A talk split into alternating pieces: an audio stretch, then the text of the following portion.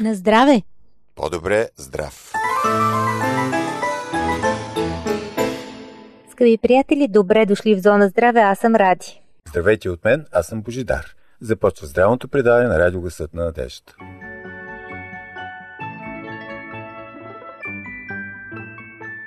Темите днес. На какво се дължи повишеното кръвонолягане? 7 съвета за перфектен сън. Опасна ли умората?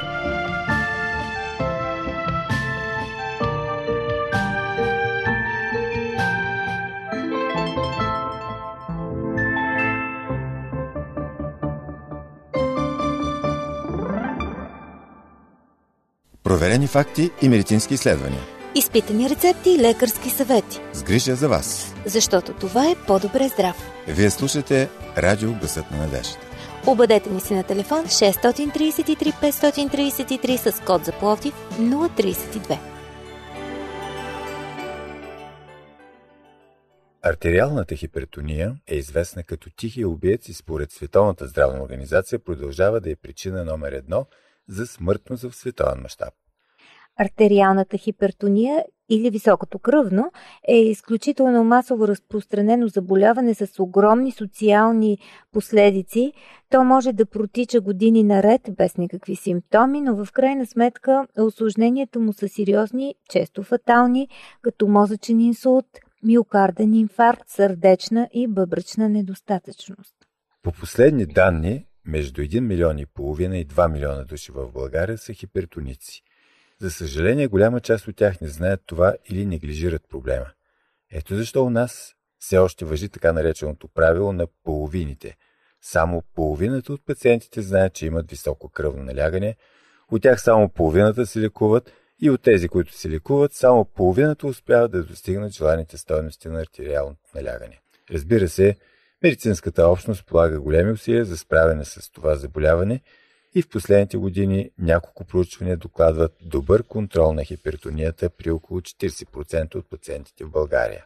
Това е безспорен напредък, но все още сме далеч от най-добрите световни програми, при които контролът на хипертонията достига 80%. На какво се дължи повишеното кръвно налягане, как да се справим с хипертонията? Мнение пред печатните медии дава доцент Груев, научен сътрудник в клиниката по кардиология към Националната многопрофилна транспортна болница Цар Борис III в София.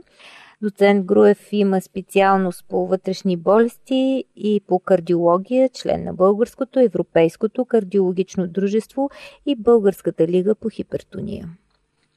Най-често причините за повишено кръвоналягане са комплексни и тогава говорим за така наречената първична или есенциална хипертония.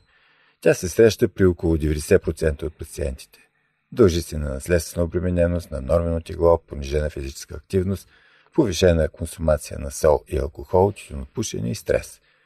Между 5 и 10% от случаите хипертонията е симптом на друго заболяване, най-често бъбречно или ендокринно и се нарича вторична или симптоматична хипертония. Кои стойности на кръвното са притеснителни?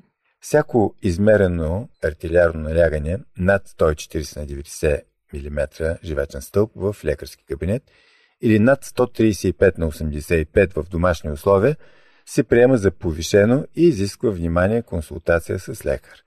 Неглижирането на тези факти и самолечението са опасни. Не бива да чакаме появата на оплаквания, за да вземем мерки. Как можем да се справим с хипертонията? Променете начина си на живот и хранене. Движете се активно в ежедневието. Ходете пеша, изкачвайте стълби, не ползвайте автомобила си в градски условия. Поне три пъти седмично спортивайте активно в продължение на поне 30 минути. Така редуцираме както телесното стегло, така и нивото на стреса. Друг съвет е да се консумира пълноценна и разнообразна храна. Ежедневно поне 400 грама сурови плодове и зеленчуци, намаляване приема на сол, включително и тази в готовите и консервирани храни, до 5 грама дневно. Това е твърде малко количество. Ние като българи консумираме много повече. Ограничаване приема на наситени и хидрогенирани мазнини, тласти меса, колбаси, маргарини, чипсове, снаксове. Да се намали приема на концентрирани захари, предимно сладкиши, безалкохолни напитки да се отдаде предпочитание на пълнозърнестия хляб, тестени пълнозърнести изделия, разбира се да се ограничи приема на алкохол, по-добре дори да се изключи и да се пие достатъчно вода, поне литър и половина дневно. Спрете незабавно тютюнопушенето. Ако пушите, давате пари, за да се разболеете. Случай, че тези немедикаментозни мерки не помогнат или ако стойностите на вашето кръвно налягане са много високи или имате други рискови фактори, диабет, дислипидемия, хронично бъбречно заболяване и така нататък, е добре да се консултирате с вашия лекар, за да ви предпише лечение. Вземайте редовно предписаните медикаменти и измервайте кръвното си налягане. Ако не постигнете желаните резултати, консултирайте се отново с вашия лекар. Той ще прецени дали е необходима промяна в терапията или допълнителни изследвания и консултации. В никакъв случай не прекъсвайте самоволно лечението. Придържането към терапията е един от основните инструменти за справяне с хипертонията. Скъпи приятели, след малко продължаваме с много интересна тема. Първо за умората, доколко е опасна тя, особено в зимния сезон. Тя ще бъде прелюдия към седемте ефективни съвета за добър сън, така че останете с нас. Предстои много интересен материал, така че не го пропускайте. Уважаеми слушатели, вашите въпроси са важни за нас. Пишете ни на адрес Плодив, почтенски код 4000, улица Антим, първи номер 22, звукозаписно студио.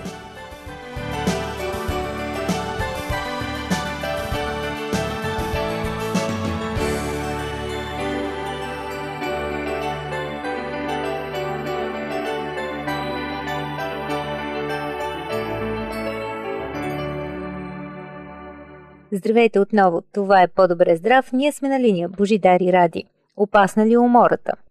През зимния сезон, когато дните са по-къси, мнозина все по-трудно стават сутрин, чувстват се отпаднали и недоспали. А жените по-често се оплакват от умора, придружена от главоболи или пък някакво нервно безпокойство.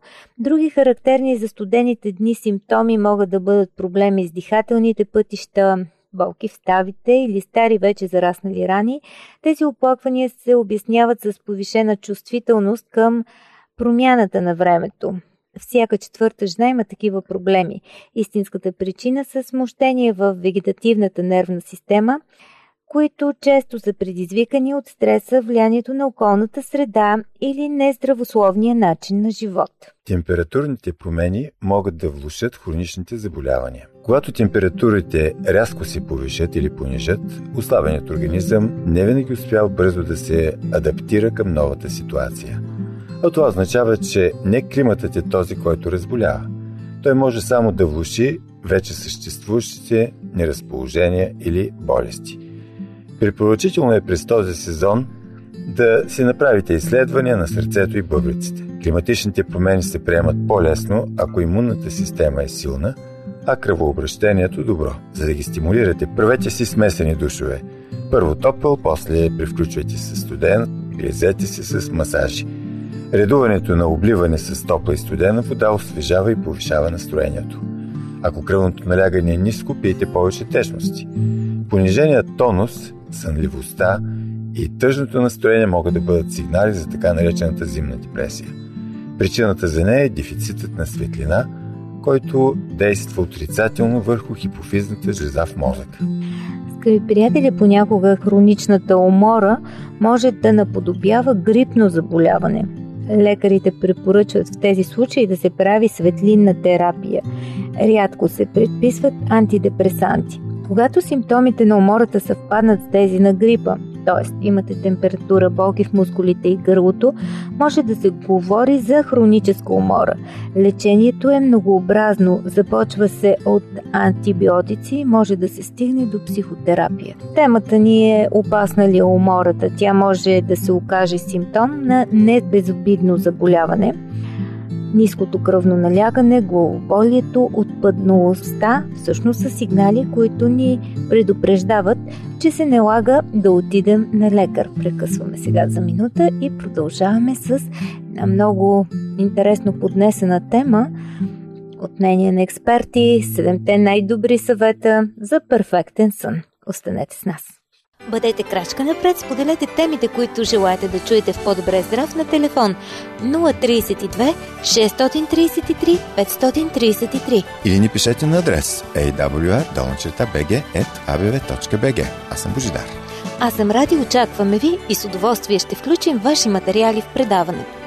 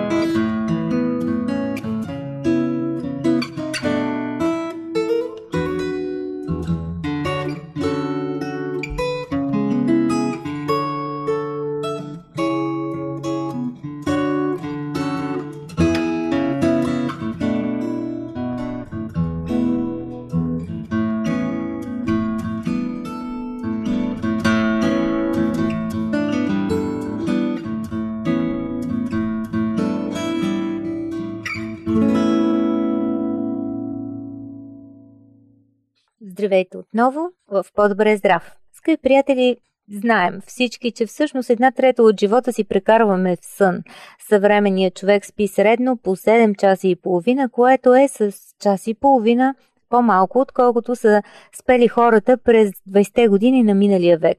Експертите твърдят, че жените имат нужда от 20 минути повече сън в сравнение с мъжете, защото тяхната мисловна дейност е по-подвижна и гъвкава, тъй като мозъците им денем работят повече, това не съм сигурна, но твърдят го експертите. Жените имат нужда от повече почивка нощем. Какво още трябва да знаем за съня и как да подобрим качеството му, ще разберем сега. Какво се случва по време на сън? Експериментите показват, че сънят не е просто телесно изключване, а сложен процес. Докато спим, тялото ни произвежда серии от различни по интензивност мозъчни вълни, които се повтарят в няколко цикъла. Всеки цикъл е съставен от пет фази. Фаза първа лек сън. Пулсът и телесната температура се понижават и мозъчните вълни се забавят. Продължава няколко минути. Втора фаза – истински сън. Продължава около 30-40 минути.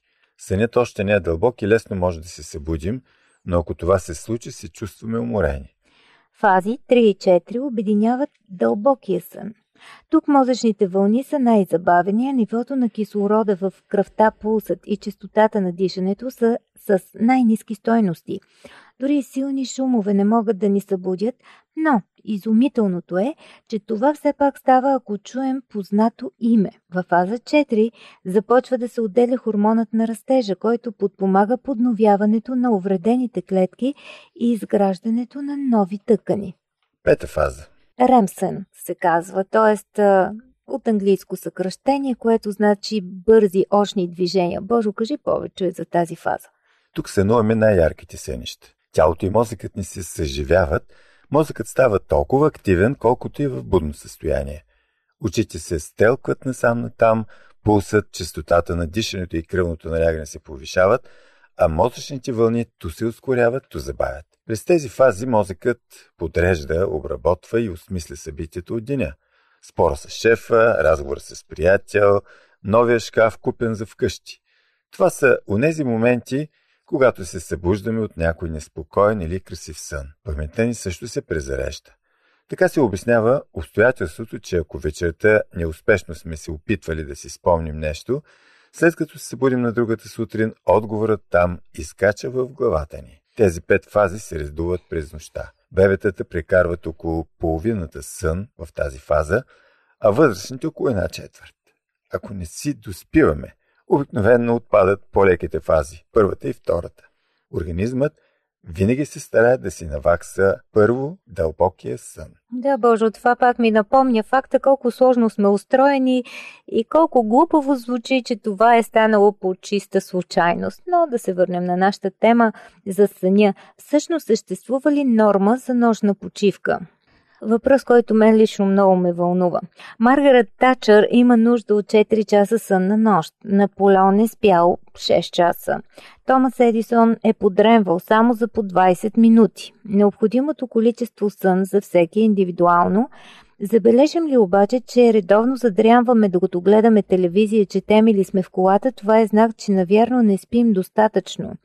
Ако искаме да увеличим продължителността на съня си, трябва да започнем да си лягаме с 10-15 минути по-рано от обичайното всяка нощ, докато времето за сън се разтегли до толкова, че започнем да се събуждаме свежи. След това е задължително да се придържаме към новия час за лягане, колкото се може по-стриктно, за да го запомни тялото ни. В определени случаи намаляването на съня е от полза. Например, ако се опитваме да лекуваме безсъние, може да се окаже, че 6 часа качествен сън ни се отрезават по-добре от 9 часа неспокоен. Ако се чувстваме уморени през деня, въпреки че сме спали достатъчно през нощта, възможно е да страдаме от така наречения синдром на хроничната умора. За да се справим с него, е важно да внесем някои промени в начина си на живот, да правим повече физически упражнения, например, и да се храним по-здравословно. До какво може да доведе некачественият сън?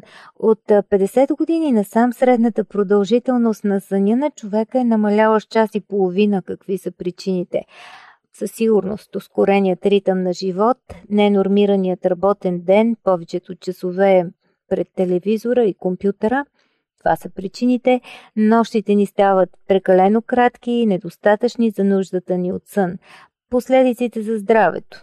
Какви са? Какво да кажем за промените в настроението? Ставаме по-лесно възбудими и нервни.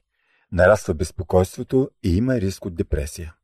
Появява се умора. Половината от нас изпитват необходимост да си почиват през деня, а една трета се оплакват от постоянна умора.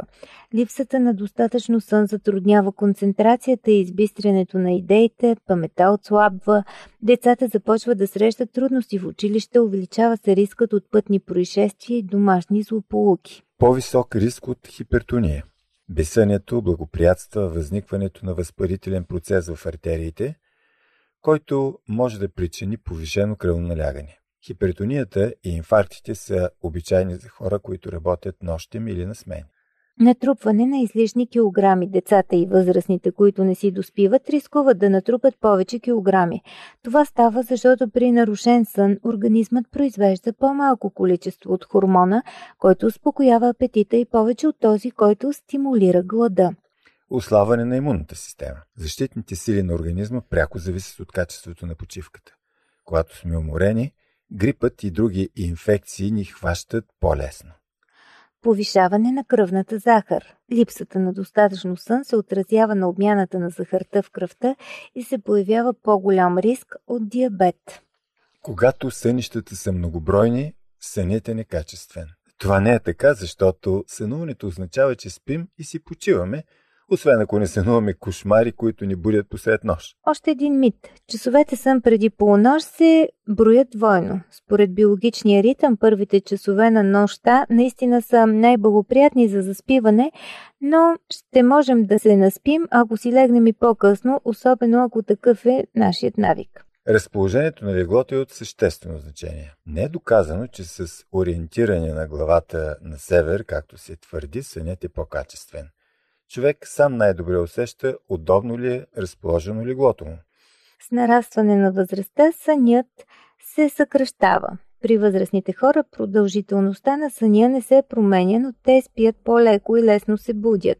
Така се получава впечатлението, че сънят им е по-кратък. Добре е да се намали колкото е възможно след обедната почивка, характерна за третата възраст, за да не се смущава качеството на нощният сън. Какво може да попречи на качествения сън? Първо, сънната апнея, често съчетана с хъркане, тя се изразява в повтарящо се спиране на дишането за няколко секунди. То предизвика многобройни изморителни кратки събуждания, за които човек не си дава сметка. Присъхната уста сутрин може да бъде признак за сънна апнея.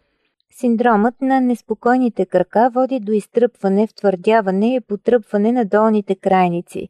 Страдащия често се събужда, тъй като има нужда да направи няколко крачки, за да облегчи неприятните симптоми. Спането до обяд през уикенда може да компенсира недоспиването през седмицата, но ако обикновено спим лошо нощем, късното ставане в неделя може да смути следващата нощ. При проблеми с съня е по-добре да не се стремим да наваксаме при всеки възможен случай, защото това поддържа безсънието. И така, приятели, стигнахме до най-важния въпрос как да подобрим съня. Първо да се вземем с спокойна дейност преди сън. Вечер телесната температура спада, което благоприятства за спиването. Всяко физическа работа, усилие, особено по-голямо преди лягане, действа по противоположен начин. Например, ако спортувате след 18 часа, това може да доведе до безсъние. Стресът и безпокойството се увеличават. От своя страна, те увеличават производството на кортизол, хормона на бодростта. Затова преди да се запътим към леглото е полезно да се вземем с по-успокояваща дейност, като редене на пъзел с децата, слушане на нежна музика, четене или някакви упражнения за релакс. Да се вслушаме в биологичните цикли. Идеалната продължителност на съня е тази, при която се събуждаме от починали. Средната стойност е около 8 часа, но някои хора се наспиват само за 5, а на други и 10 часа не им стигат. Ако през деня се почувстваме уморени, е добре да направим 15 минутна пауза – затворим очи и облегнем глава на ръцете си върху бюрото. Кратките следобедни почивки подобряват работоспособността и намаляват стреса. Вечер трябва да си лягаме веднага, щом започнем да се прозяваме. Иначе трябва да изчакаме да дойде новият сънен цикъл след час и половина. Нужно е да си създадем подходяща среда, за да спим и по-добре. Спалнята трябва да е синоним на отдих и спокойствие. Нужно е да не я претрупваме с мебели, да оставим празно пространство за повече въздух, да махнем телевизора и да се постараем с пердета и штори да намалим светлината и да заглушим външните шумове. Температурата също трябва да е нито ниска, нито висока. 16-18 градуса са идеални. Да приемаме храни, които подпомагат нощната почивка. Някои храни смущават съня. Набързо погълнатите протеини повишават телесната температура, а мазнините забавят кръвносмилането. Алкохолът дори в малки количества раздробява циклите на съня. Кафето е изпито след обед превъзбужда нервната система, което се усеща и вечерта. Полезно е да се стремим да консумираме по-скоро храни, които съдържат триптофан. Тази аминокиселина, предшественик на серотонина, успокоява и улеснява заспиването и се съдържа в млякото и бананите. Консумацията вече на бавни захари, съдържащи се в спагетите, картофите и ориза, може да осигурят добър сън. Важно да не се храним през нощта, защото това постепенно може да ни стане навик, от който да се събуждаме с чувство на глад. Нужно е също да поспиваме след обед. Разбира се, не винаги. Ако е нужно. Щом наистина изпитваме нужда от следобедно заспиване, то е благоприятно за здравето. Ще ни помогне в борбата с умората, също ще подобри работоспособността, но продължителността на тези дрямки не бива да надхвърля 15-30 минути, за да не се смути нощния сън. И последното нещо, последния съвет за подобряване на съня е свързан с избора на легло. Трябва да не се скъпим при покупките му. Важното е да е качествено, да е удобно за гръбнака, да не забравяме също, че леглата, по-скоро матраците трябва да се сменят на всеки 10 години, когато са се амортизирали на 75%. И за да облегчим или предотвратим болките в гърба, имаме нужда от удобен матрак, който да държи гръбнака ни в правилно положение и да се приспособява към очертанията на тялото. А освен това, можем да се доверим и на силата на билките, защото те са мощно средство, с което можем да победим безсънието, особено ако е причинено от стрес и безпокойство. Това са лайката, хмела, лавандулата, маточината, валериана и жълтия кантарион, но за тях ще поговорим друг път. Това беше всичко за днес. Скъпи приятели, в по-добре здрав, слушайте ни отново в понеделник по това време на същата частота, но ако искате нова порция здраве или друга добра храна за ума и душата, ще я намерите в архива на нашите сайтове на свободен достъп за вас в интернет. А те са awr.org awr.sdabg.org Хубав ден и останете със здраве!